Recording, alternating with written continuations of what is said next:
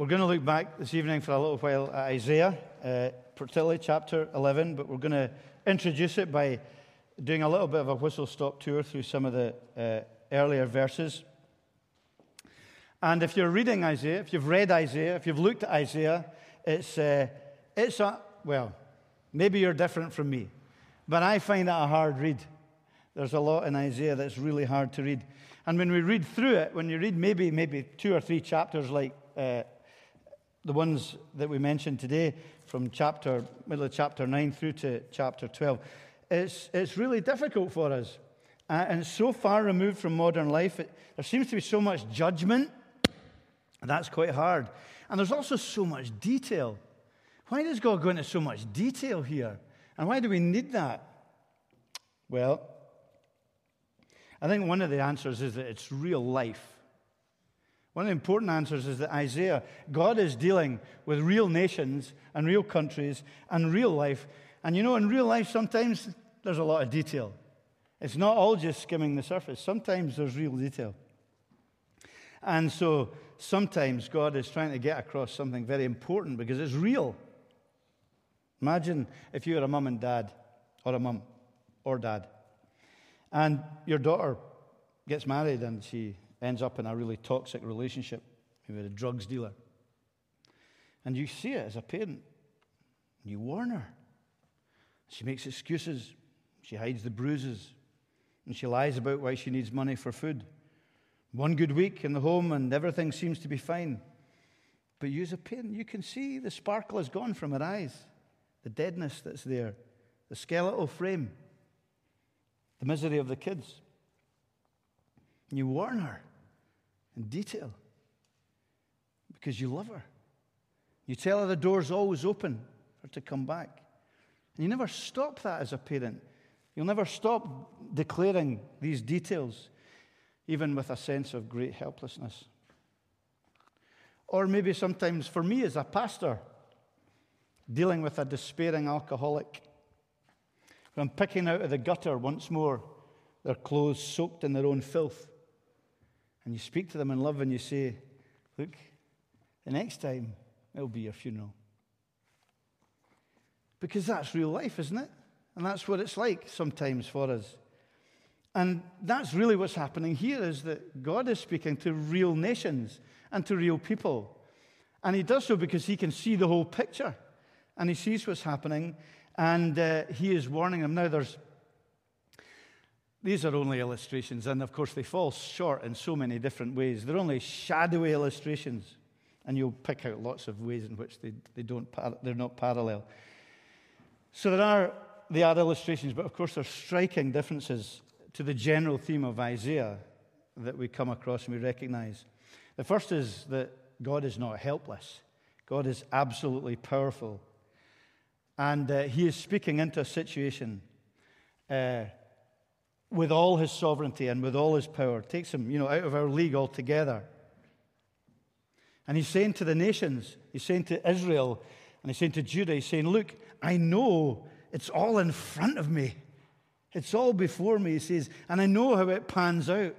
More than that, he's saying, you know, he's, he's orchestrating even their failure and their rebellion and all the mystery that it has for us. It's all in his plan, he's saying. Uh, in a total revelation of his sovereign, mind blowing control, yet without denying their responsibility. So it speaks of power, not helplessness.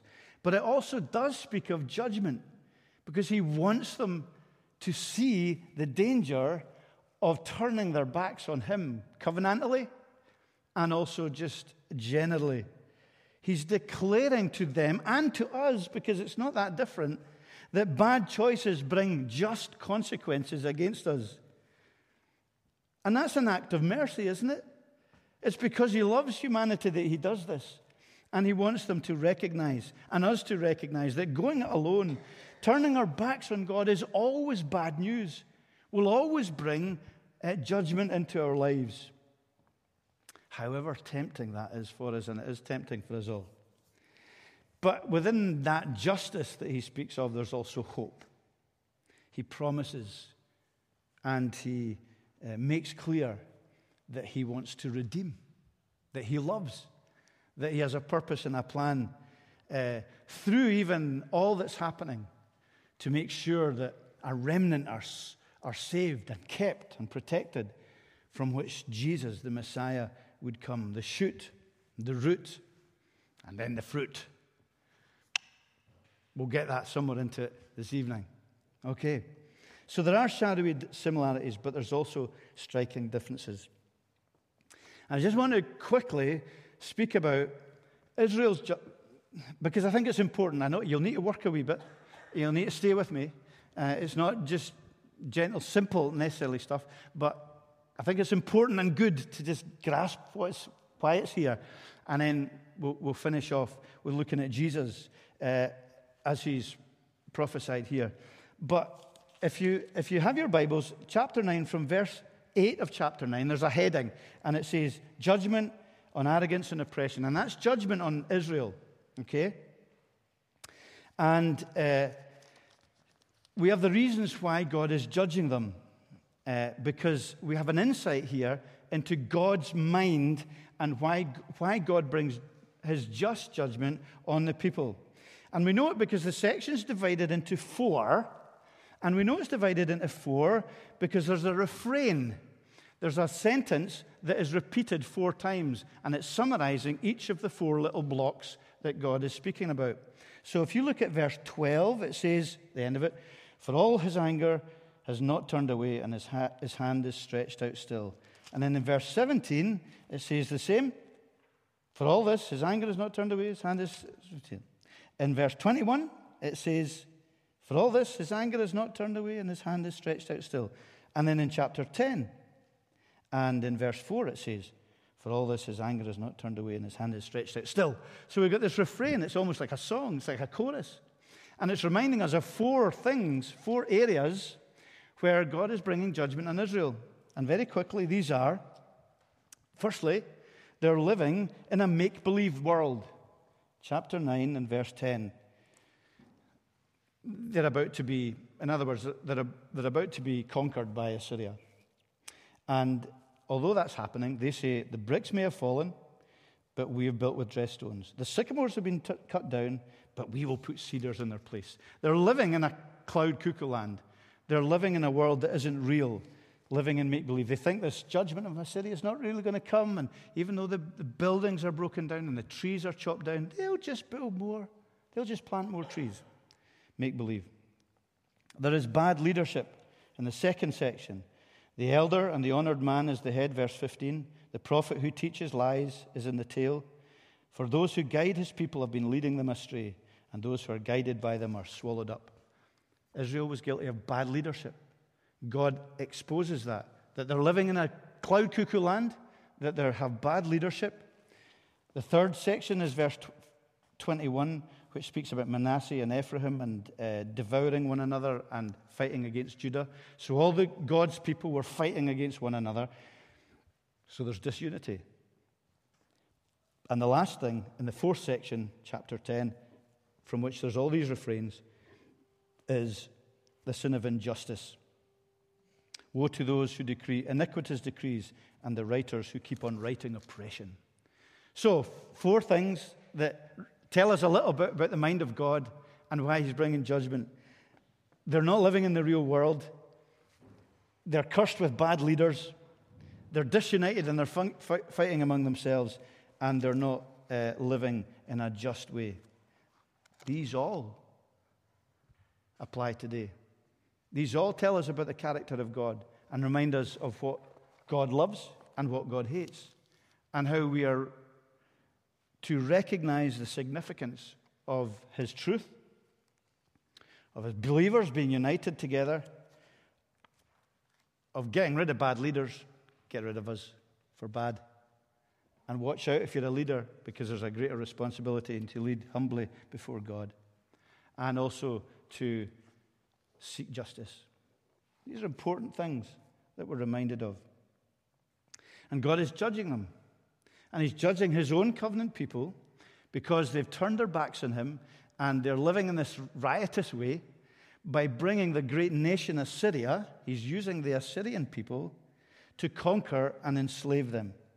Chapter 10, verse 5 says, Ah, Syria, the rod of my anger, the staff in their hands is my fury.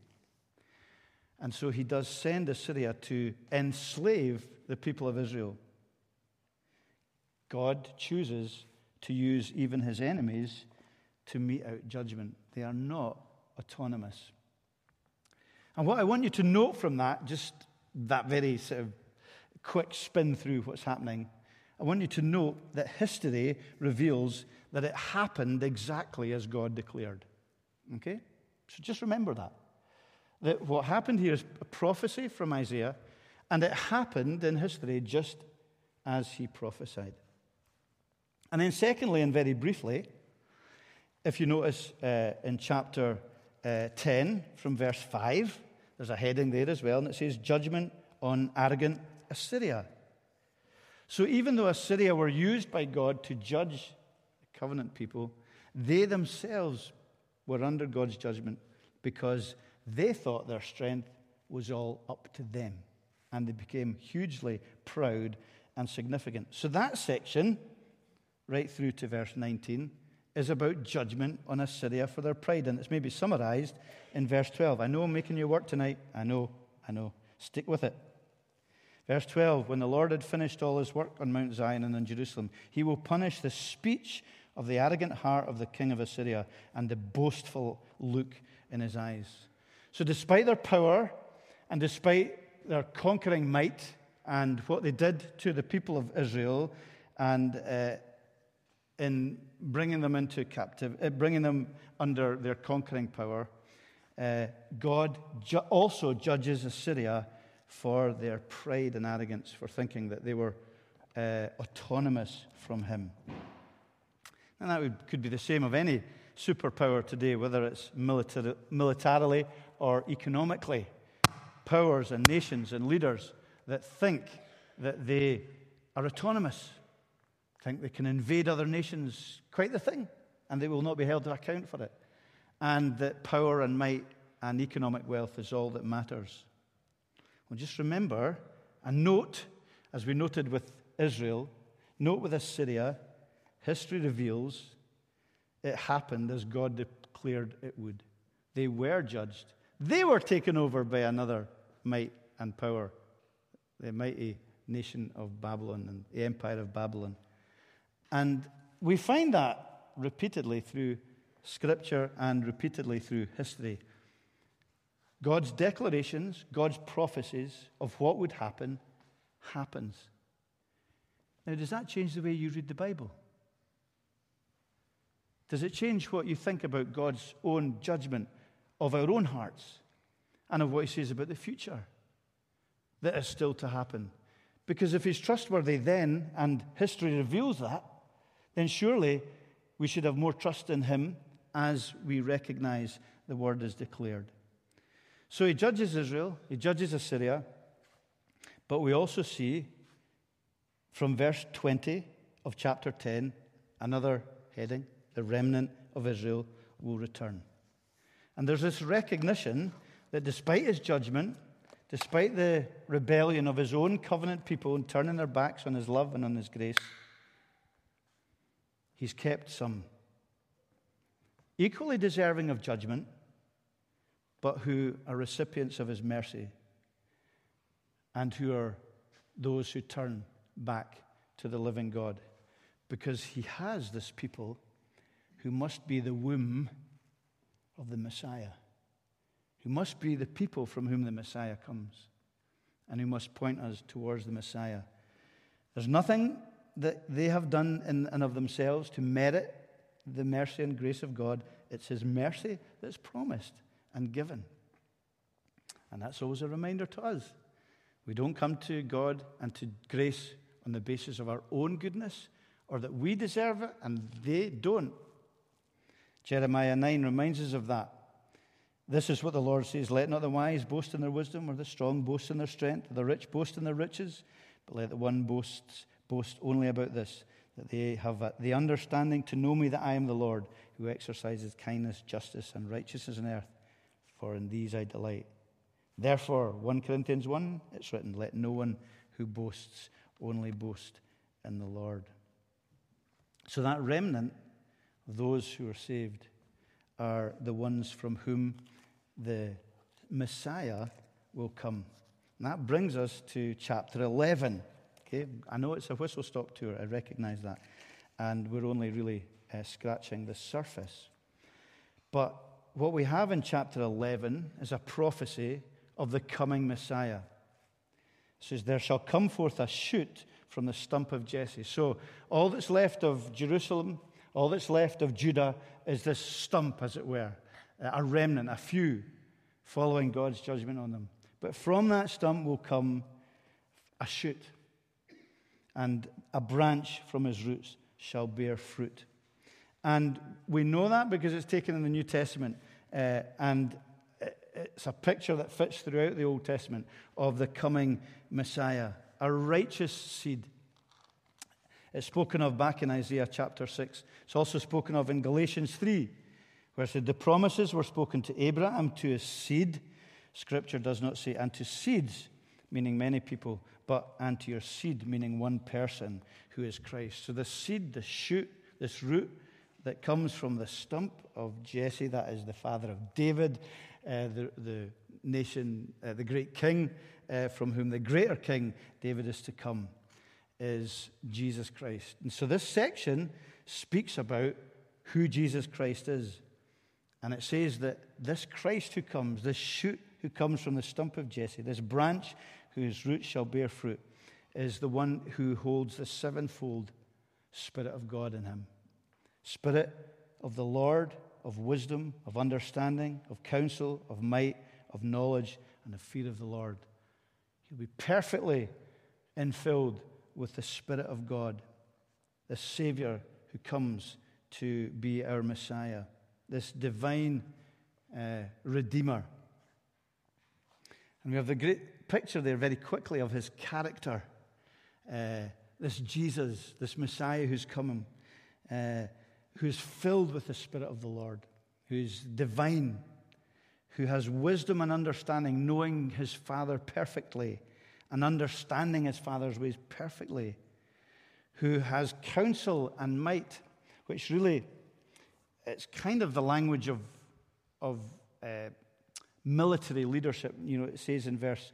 Um, 5 that righteousness shall be the belt of his waist and faithfulness the belt of his loins. It's a, it's a militaristic picture. And he has the counsel and might of a spiritual military leader who knows exactly the course of action to take in order to win the war. The spiritual war that he's coming to wage against sin and death and evil and, and uh, destruction and hell. He knows that the cross and the resurrection is the only way to go. And he has that knowledge and fear of the Lord, that perfect understanding and relationship with his Father as his incarnate Son. He's all the things we can't be. He has all the power that we don't have. He has all the wisdom and the grace and the knowledge that enables him to be a redeemer, but makes him unique and different from us. That is who uh, we see and we recognize here as the Messiah who is spirit filled. It, it, it throws us forward to Mark chapter 1. If you remember, we looked at a few weeks ago when his public ministry begins and the Spirit descends on him, and God the Father says, This is my beloved Son in whom I'm well pleased. As the Spirit filled, sevenfold spiritual uh, reflection of the Father, and also, also uh, what is spoken of by Jesus himself in Luke chapter 4, where he quotes Isaiah later on, 61 The Spirit of the Lord is upon me to preach good news to the poor. So, this, this anointed Messiah, this anointed Savior, is prophesied and spoken of here, which we know. History reveals it happened as it declared that God declared it would. We find constantly the importance of matching the prophecies of the Old Testament with the reality. And there's many prophecies in the Old Testament of the coming Messiah, um, and many of them in Isaiah itself. The greatest, of course, being Isaiah 53. And it's a hugely significant thing to remember that, that hundreds and hundreds of years before the Christ came, God had it all laid out in front of him. And he knew exactly, sovereignly, his purpose and plan for the redemption of his people, for them and uh, for us. And as we celebrate the Lord's Supper shortly, we remember that history reveals that it happened exactly that God said it would. That we, as followers of Jesus, are not those who deserve his mercy. We are unworthy of his mercy, but we are not worthless. We find our worthiness and our hope and our identity and our belonging in Jesus Christ and in his beautiful gospel. It's good news. Jesus is the one who was anointed to bring that news to the poor. And as we recognize our poverty, uh, we come to receive the riches of his forgiveness and his grace. And whatever else happens for you this week, as a believer, that is an amazing truth. It's an amazing reality that we often forget and we often treat lightly and uh, we often take for granted. And I hope the, the Lord's table is a great place just to, for a few moments, reflect on and remember this Old Testament uh, prof, prof, prophecy that speaks forward to the coming of the Messiah. And I just want to finish, because we've only really dipped into it this evening, uh, to remind ourselves uh, of uh, the layers of revelation and how they fit in with life and time and even the future. So we've seen thus far uh, that history has revealed that what God prophesied uh, happens as exactly He declared. Now we just finish off with a little section that points forward, even beyond our lives. So rather than looking back and seeing that that's been fulfilled, we're called to have faith and to believe and rejoice that this is still to happen and to take great confidence in it because of everything that we know in our hearts as believers about Jesus and all that his word declares. Because what we have here is a prophecy in, in chapter 11, uh, the, the verses that we read, and it's the first section is a prophecy about Jesus coming, but the second prophecy is uh, pointing forward to a time that is still to happen. So, uh, uh, a lot of the commentators talk about this as prophetic foreshortening. So, you have two prophecies together, um, and they look like they're happening at the same time, but it's a bit like looking at uh, a mountain uh, from a distance. And when you get to the mountain and you climb up the first bit, you realize that it's not actually the peak. There's a big trough, and you've got to go and climb again to get to the top. Uh, and, and that's just, as you look at a mountain, that's sometimes what you see. The two peaks look together, but when you actually get to the first peak, there's a big valley, glen, before you can climb the second peak. Prophetic foreshortening. So sometimes when two prophecies are together in the Bible, uh, and were given to Isaiah in that form, it's speaking of two different events and with a time scale between them. And this second uh, beautiful little picture uh, speaks of the future. From verse 6 The wolf shall dwell with the lamb, the leopard shall lie down with the young goat, the calf and the lion. Pictorial language we have here the fattened calf together, the little child together with them, and so on till verse 9 They shall not hurt or destroy in all my holy mountain, for the earth shall be full of the knowledge of the Lord as the water covers the sea. Fantastic picture of the future. And isn't it good to do it tonight? because the Lord's Supper is looking back, but it also is looking forward. So we look forward as Christians to what we have, we have yet to enjoy, what is yet to come. This is a fantastic glimpse of the future.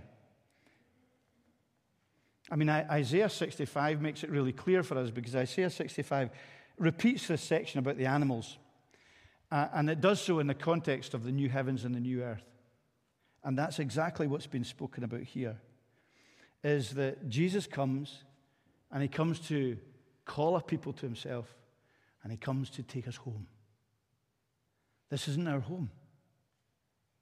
Our home is yet to be enjoyed and revealed in the new heavens and the new earth with Jesus Christ, living with him in a, a city, in a place where righteousness dwells.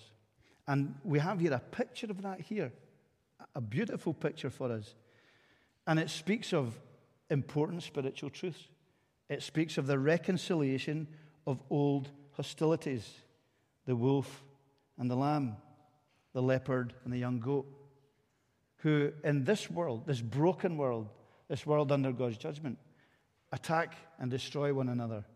These old hostilities will be gone. Now, I, I believe it, it's, it's real. It's also it's not just talking about animals. But yeah, there will be animals for sure. Not redeemed animals, but new creations. But the whole nature will be different, won't it? There'll be reconcil- the hostilities will have gone. There'll be changed natures, at least in the animal kingdom. They'll eat the same food, and they'll eat the same food together. They'll be herbivore, not carnivore, once more, as the calf and the lion and the fattened calf together uh, graze. The cow and the bear graze, and their young lie down together. Different world, different kind of world. A world where also the curse is removed between the seed and the snake, where the child uh, can play the hole of the cobra and the weaned child can put his hand on the adder's den, where that curse of division between the serpent and the child, the most vulnerable of humanity, is gone. No more tension, no more destruction, no more tears, no more toil, no more death. We have that described variously in different parts of the Bible. All that our deepest hearts long for, all that we crave and we look for in idolatry or in, in uh, wish fulfillment or whatever it might be, we, we find in, in Christ in what lies ahead. We taste it now, it's in shadow now, we know peace now, but it's only the best is still to come. Peace and holiness, no destroying, no destruction, no death. The earth will be full of the knowledge of God as the waters cover the sea. It's that same picture of the new heavens and the new earth wherein dwelleth righteousness. That's our home. And that's what we look forward to. And that's what we're called to remember as we participate in the Lord's Supper. It's not just a remembrance of the past, it's until He come, because He's yet to come and take you home. He's yet to come and call us all to dwell in His new society. But we're to reflect that now in the kind of unity and the justice and the humble love that, with which we serve Him uh, in this world as those touched by His grace. And if you're not a Christian, what is your future hope? At best, beyond this life. What is it? What, what can we hold on to? What is permanent and secure and real, as real as this?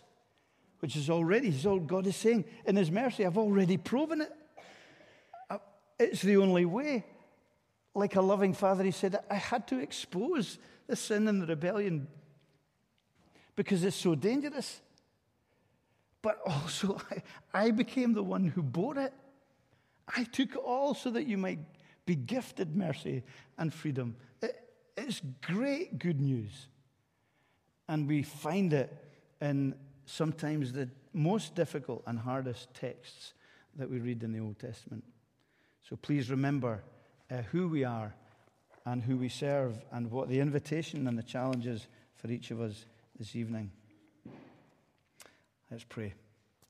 Father, help us, we ask, to understand you and know you better through your word.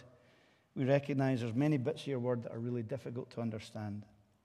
But we also remember that you're a great, um, beautiful, glorious, sovereign, merciful, loving God.